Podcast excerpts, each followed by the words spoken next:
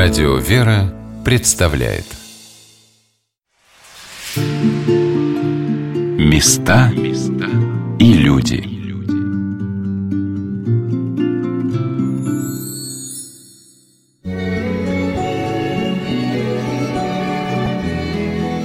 В середине XIX века Богоявленский храм в Елохове занимал исключительное место в деле благотворительности. Населявшие округу купцы создали Елоховское братство – которая включала более ста человек. Председателем братства являлся староста храма, видный предприниматель, купец второй гильдии Василий Иванович Щапов, владелец фабрично-суконного производства, расположенного неподалеку в немецкой Слободе.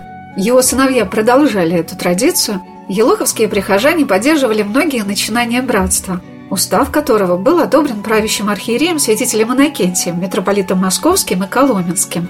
Он поощрял приходы, которые занимали активную позицию в деле просвещения, помощи нуждающимся. Дела милосердия и благотворительности для елоховских прихожан были очень любимы. Часто можно прочесть о том, что на поминовение души тот или иной человек оставлял храму ценные бумаги, на проценты которых содержались священнослужители. Дар приходу были переданы дома и участки земли. Многие известные московские купеческие фамилии жертвовали на созданную при Елоховской церкви приходскую школу, в которой прошли обучение более 20 тысяч детей из неимущих семей, богадельню и приют для мальчиков-сирот. На свои средства они реставрировали храм и делали оклады на иконы. К концу века это был один из самых многочисленных приходов, тогда еще окраины Москвы. В него входило около 4 тысяч прихожан. Но церковь славилась среди жителей других районов и красотой интерьера, и величественным видом, и необыкновенным богослужением – наши дни в Богоявленском кафедральном соборе также создана особая служба помощи нуждающимся. Она называется «Благотвори». Об этом рассказал священник Виктор Ленок.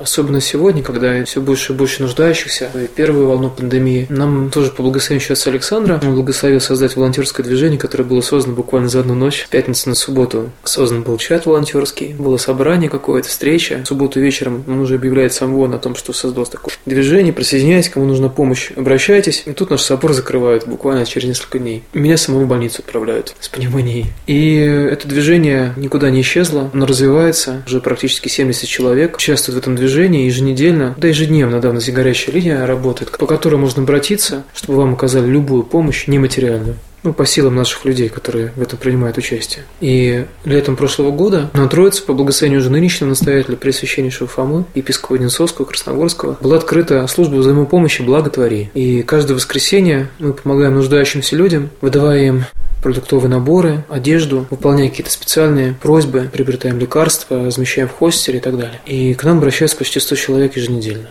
Это живые люди, которые приходят за помощью. Это не только бездомные люди, это просто нуждающиеся люди, наши прихожане. И поэтому, конечно же, было бы замечательно, чтобы число людей, которые готовы тоже помогать тем людям, также росло, и поэтому мы приглашаем всех вступить в ряды нашего волонтерского движения и помогать по своим силам тем людям, которые тоже нуждаются в помощи. А сегодня помощь требуется очень и очень многим людям, и эта просьба будет только лишь возрастать с каждым днем. Сейчас служба взаимопомощи располагается не на территории собора, на территории храма великомученика Никиты, и помощь будет оказываться, вероятнее всего, в четверг с 19 до 20 или до 21 часа. И те, кто желает помочь и вступить в ряды волонтерского движения, тоже могут это легко сделать. На сайте нашего собора есть специальный раздел «Стать волонтером», там можно заполнить специальные анкеты, либо связаться по горячей линии, и вам все объяснят.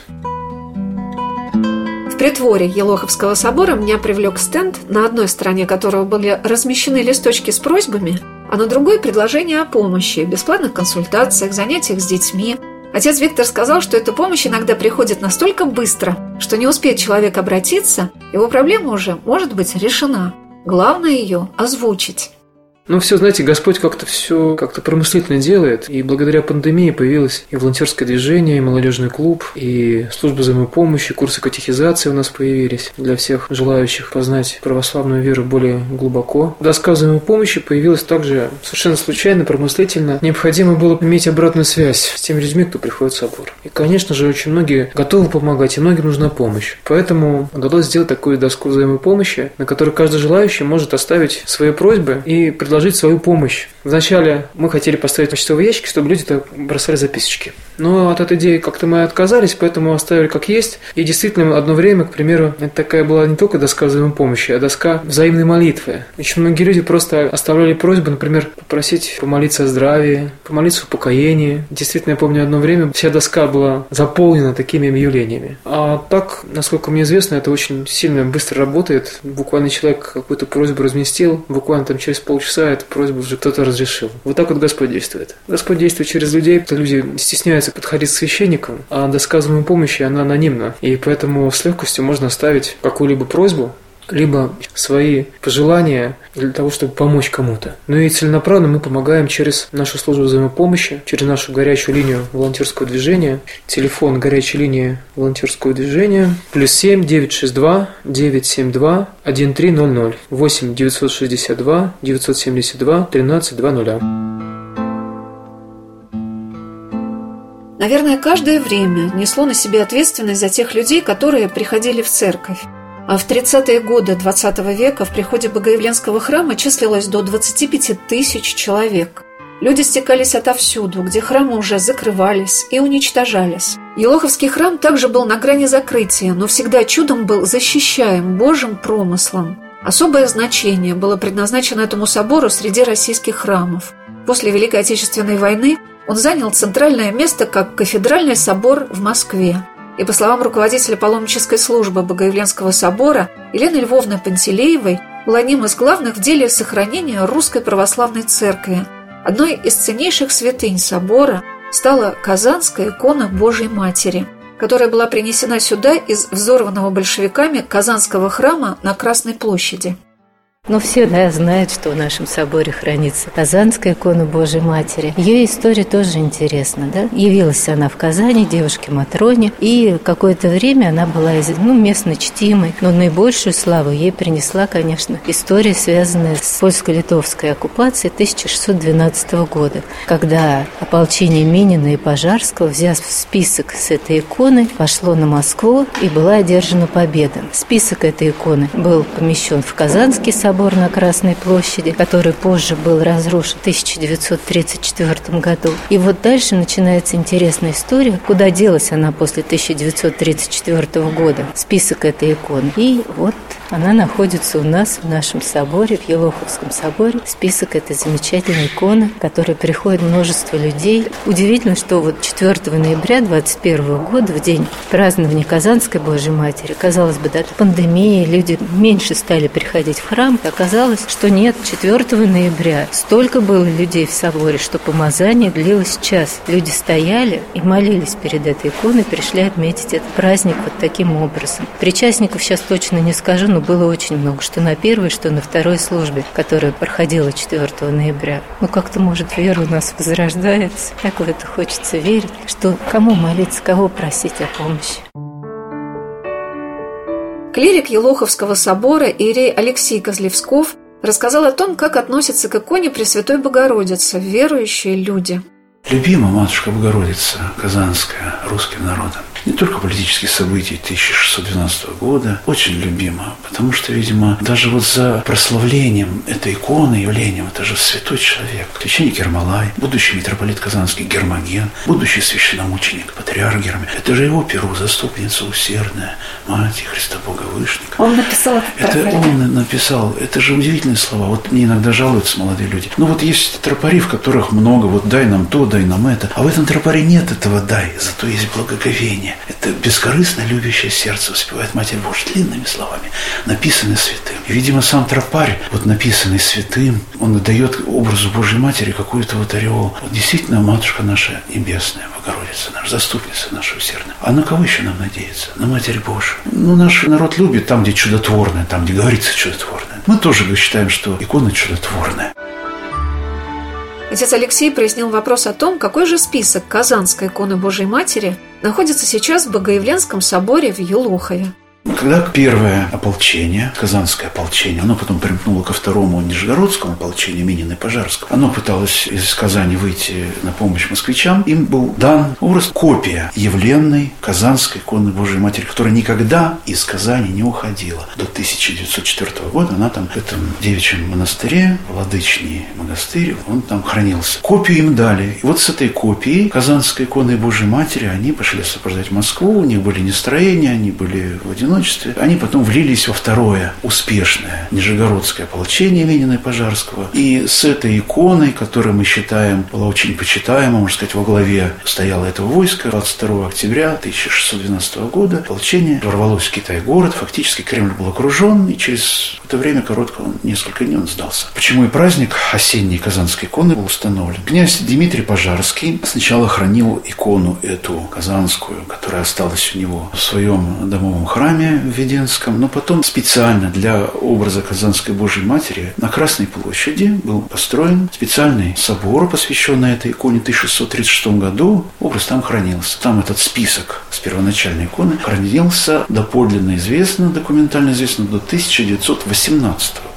Когда этот образ пропал, считалось, что его украли. Следы его не нашли. Но, как в каждом храме, посвященном Божьей Матери, всегда есть какой-то список с этой иконы. В этом соборе Казанской Божьей Матери на Красной площади образ Казанской Божьей Матери оставался, хотя вот вроде как первый исчез. Исчез ли он, либо православные люди сами его сохранили, могло быть и так. Так или иначе, в 1930 году этот собор был снесен, и почитаемый список образа Казанской Казанской Божьей Матери из Казанского собора был перенесен в Дорогомиловский кафедральный собор, Богоявленский такой же, Дорогомилово. До 1938 года он там хранился, в 1938 году собор был закрыт и взорван Дорогомиловский, а кафедра местоблюстителя Патриаршего престола, московского митрополита, будущего патриарха, а тогда митрополита Сергия Строгородского, кафедра из Дорогомиловского Богоявленского была перенесена в Елоховский Богоявленский же кафедральный собор с 1938 года. А икона не была перенесена, она была спрятана на верующим, потому что уже перед закрытием собора все святыни должны были быть реквизированы, похищены, верующие сами убрали. Для коммунистов это украли. Ушла эта икона и хранилась неизвестно где, документально это неизвестно, потому что времена были очень суровые. Известно только устное такое предание, что в 1944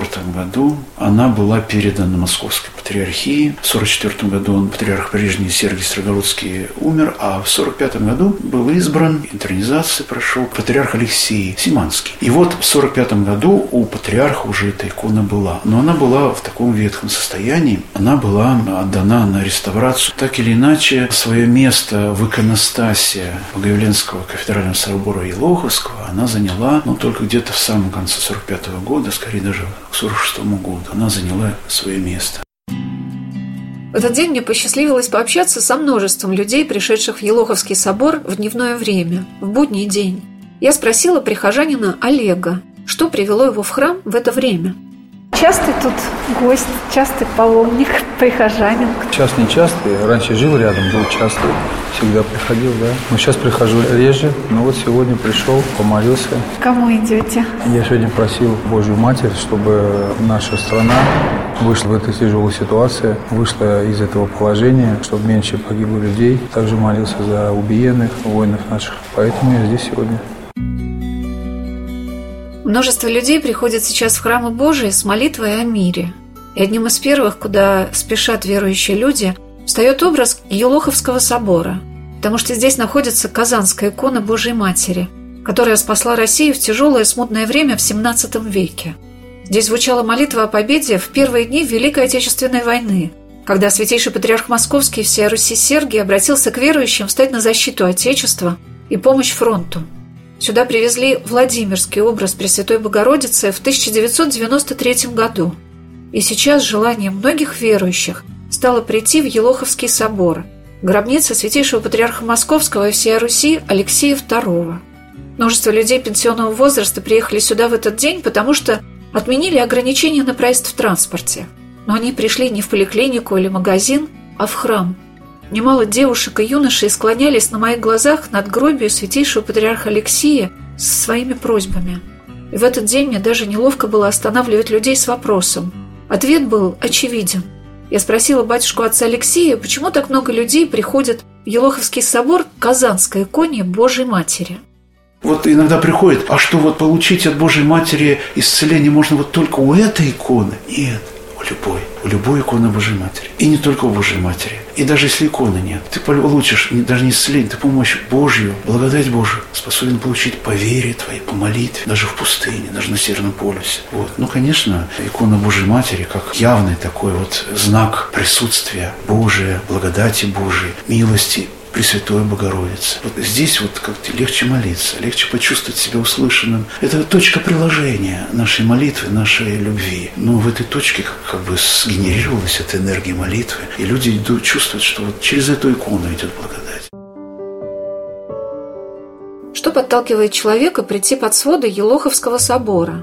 Торжественность богослужения, красота интерьера, чудотворные иконы, все, что помогает ему прикоснуться к божественному миру. Все этому здесь способствует. Помогает человеку побыть наедине с Богом. Протодиакон Михаил Гречишкин служит в Богоявленском соборе в Елохове почти 42 года. Он рассказывал, что святейший патриарх Московский, вся Руси Алексей II направлял в собор духовенства учиться тому, как правильно совершать службы.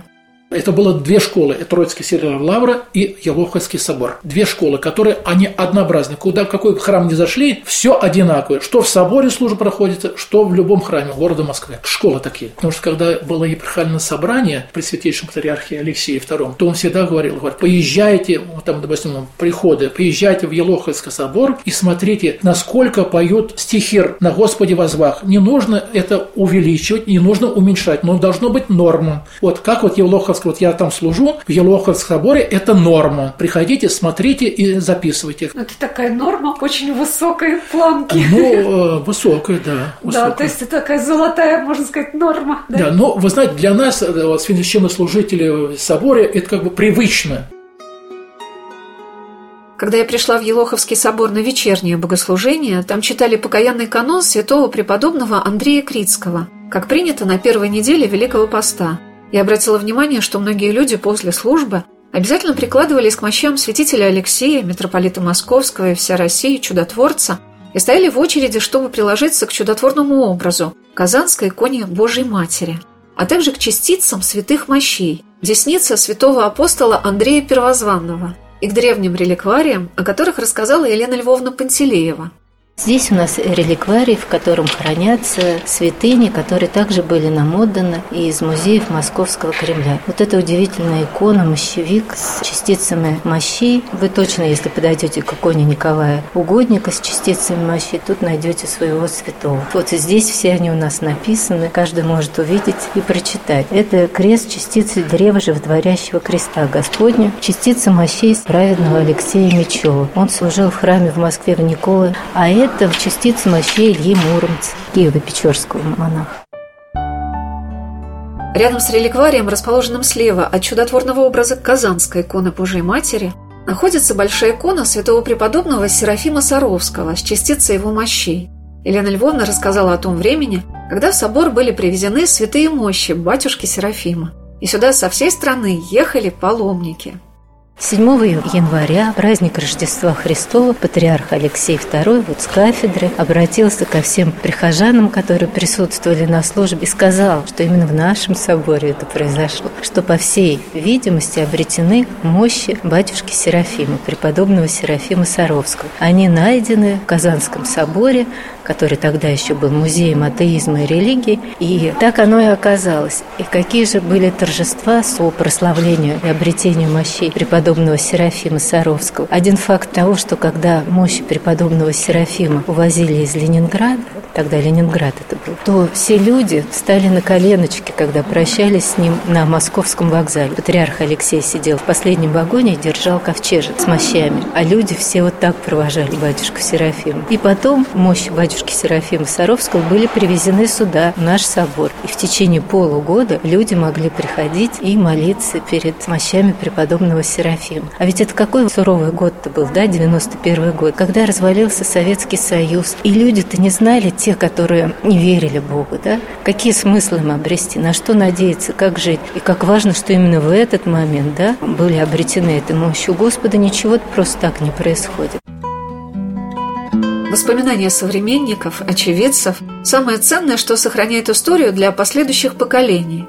Отец Михаил рассказал об этом событии, когда в собор были привезены мощи святого преподобного Серафима Саровского – только не помню, какое число это было, ага. но это было холодно было. И святейший патриарх Алексей II благословил и по диаконам одеть скуфи, потому что было холодно, очень холодно. Встречали мощи, привезли сюда преподобного Серафима Саровского. Они у нас значит, были полгода. И когда поставили мощи, сейчас у нас где мощевик стоит, там были стояли мощи Серафима Саровского, и перед этими мощами наше духовенство, священнослужители, после каждой службы читали Акафист. Заканчивалась ранняя служба, допустим, это во сколько? До поздней еще было время, обязательно читали Акафист Серафима Саровского. Закончилась поздняя служба. Поздняя службы опять Акавис Серафим Саровскому до всеночного бдения в 5 часов. И после всеночного бдения опять вечером это все было духовенство наше, соборное. Народу много было? Народу очень было много, да. Со всех ехали Приезжали, да.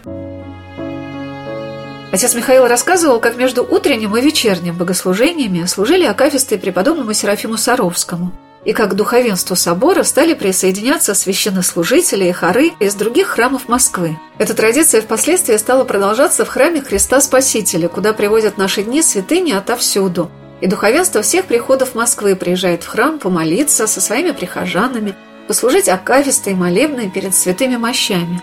Я вспомнила о том, как батюшка отец Алексей рассказывал, что в Елоховском соборе в наши дни служит один удивительный акафист – который составил святитель Тихон, патриарх Московский и всея Руси, иконе Божией Матери, взыскание погибших. Эта служба особенная, она называется «Параклисис Божией Матери». Это икона удивительного письма. Она очень запоминающаяся. Она находится рядом с надгробием святейшего патриарха Московского и всей Руси Алексея II. У нас очень чтимая икона взыскания погибших. Она не такая давняя, письма конца XIX века, но попала она в собор в 1945 году по преданию. Наш многолетний протеерей и будущем протопресвитер Николай Колчицкий, 36 лет он возглавлял наш собор с 24 года по 61 год. Он в 45 году в поездке с, в Иерусалим с патриархом Алексеем Симанским, он привез из Иерусалима эту икону, ему отдала знак особой любви к России какая-то русская монахиня, еще первой волны эмиграции там жила. Она отдала, пусть у вас будет в Москве, пусть будет в Патриаршем соборе. И отец Николай Колчицкий привез ее, поставил ее в Благовещенском пределе, и с тех пор она очень чтимая икона взыскания погибших. Каждый вторник вечером мы читаем Акафис перед ней. Люди приходят во множестве. Очень любим, потому что Матушка Богородица действительно и заступница нашего сердца, и взыскания нас, погибающих. Мы чувствуем свою погибель. А кто нас спасет?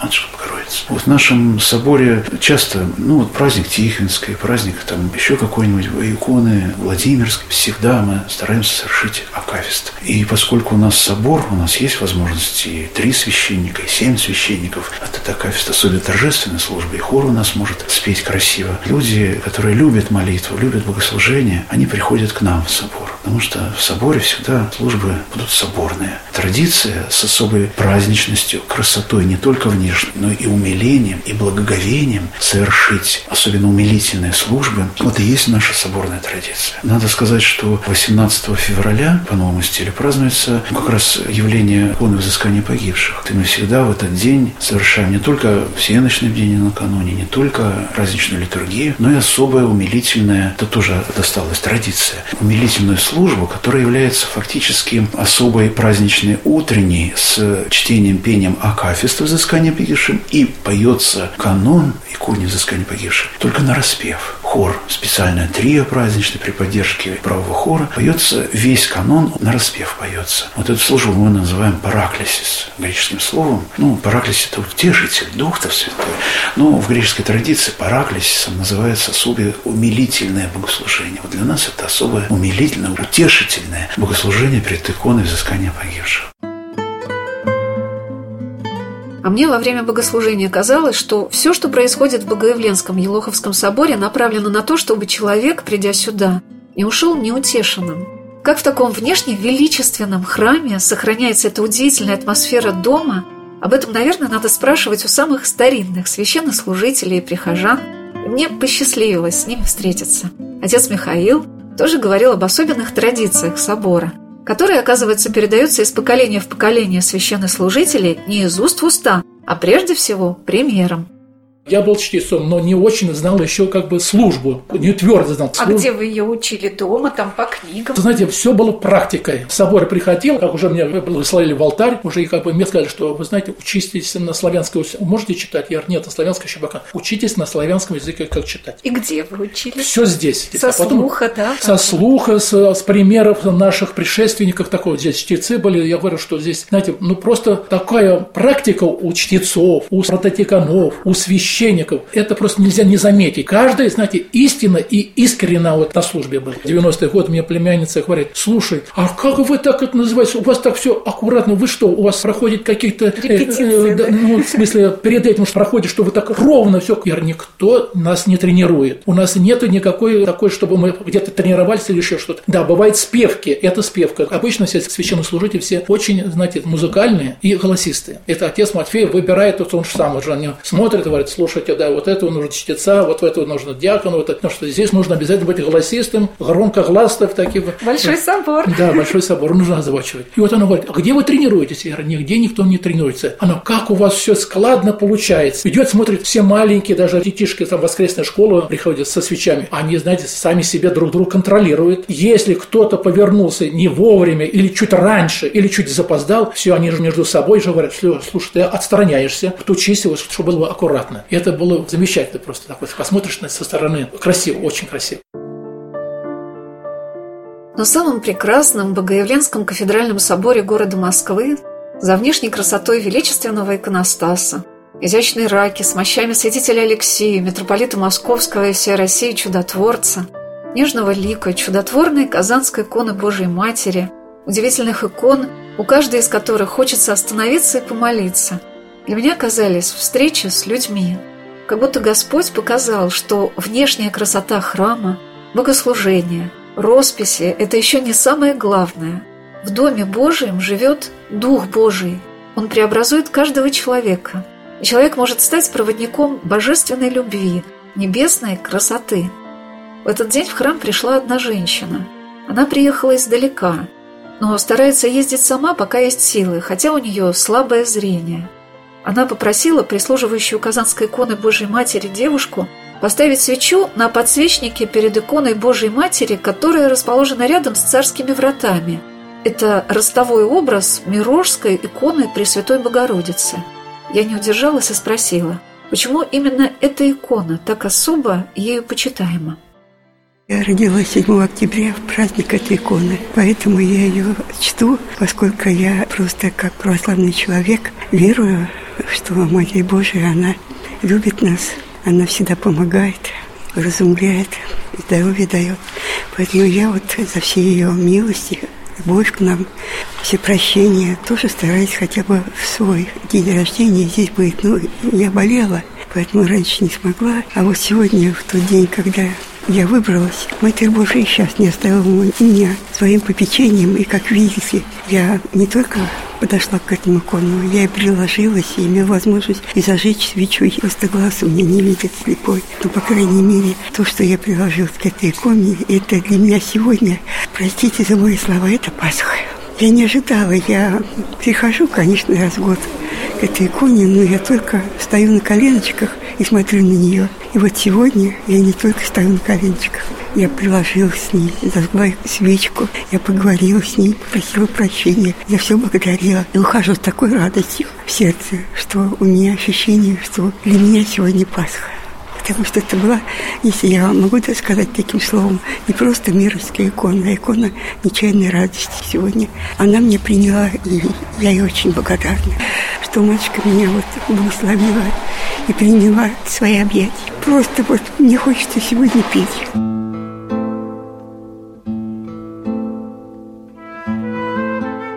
Насколько же разными могут быть поводы для человека прийти в храм? Но когда в трудное время, среди опасений, болезней, тревожных событий, в будний день, великим постом, человек приходит в храм и после молитвы готов всех обнять со словами «Христос воскресе», по-новому начинаешь понимать, что такое вера. Насколько это сокровенное чувство может изменить всю твою жизнь, когда оно наполнит себя радостью, надеждой, уверенностью в том, что ты не один, и рядом с тобой всегда Господь, который стучится в твое сердце. Открыто ли оно для этой радости? Каждый человек может спросить самого себя. Наверное, именно об этой негромкой песне к Богу мне и хотелось вам сегодня рассказать. Вы знаете, поскольку вот возраст такой вот такой такой, что я постоянно вот обращаюсь и вот чувствую вот эту вот отдачу моих маленьких, маленьких, маленьких, маленьких молитв, просто маленьких, даже воздыханий.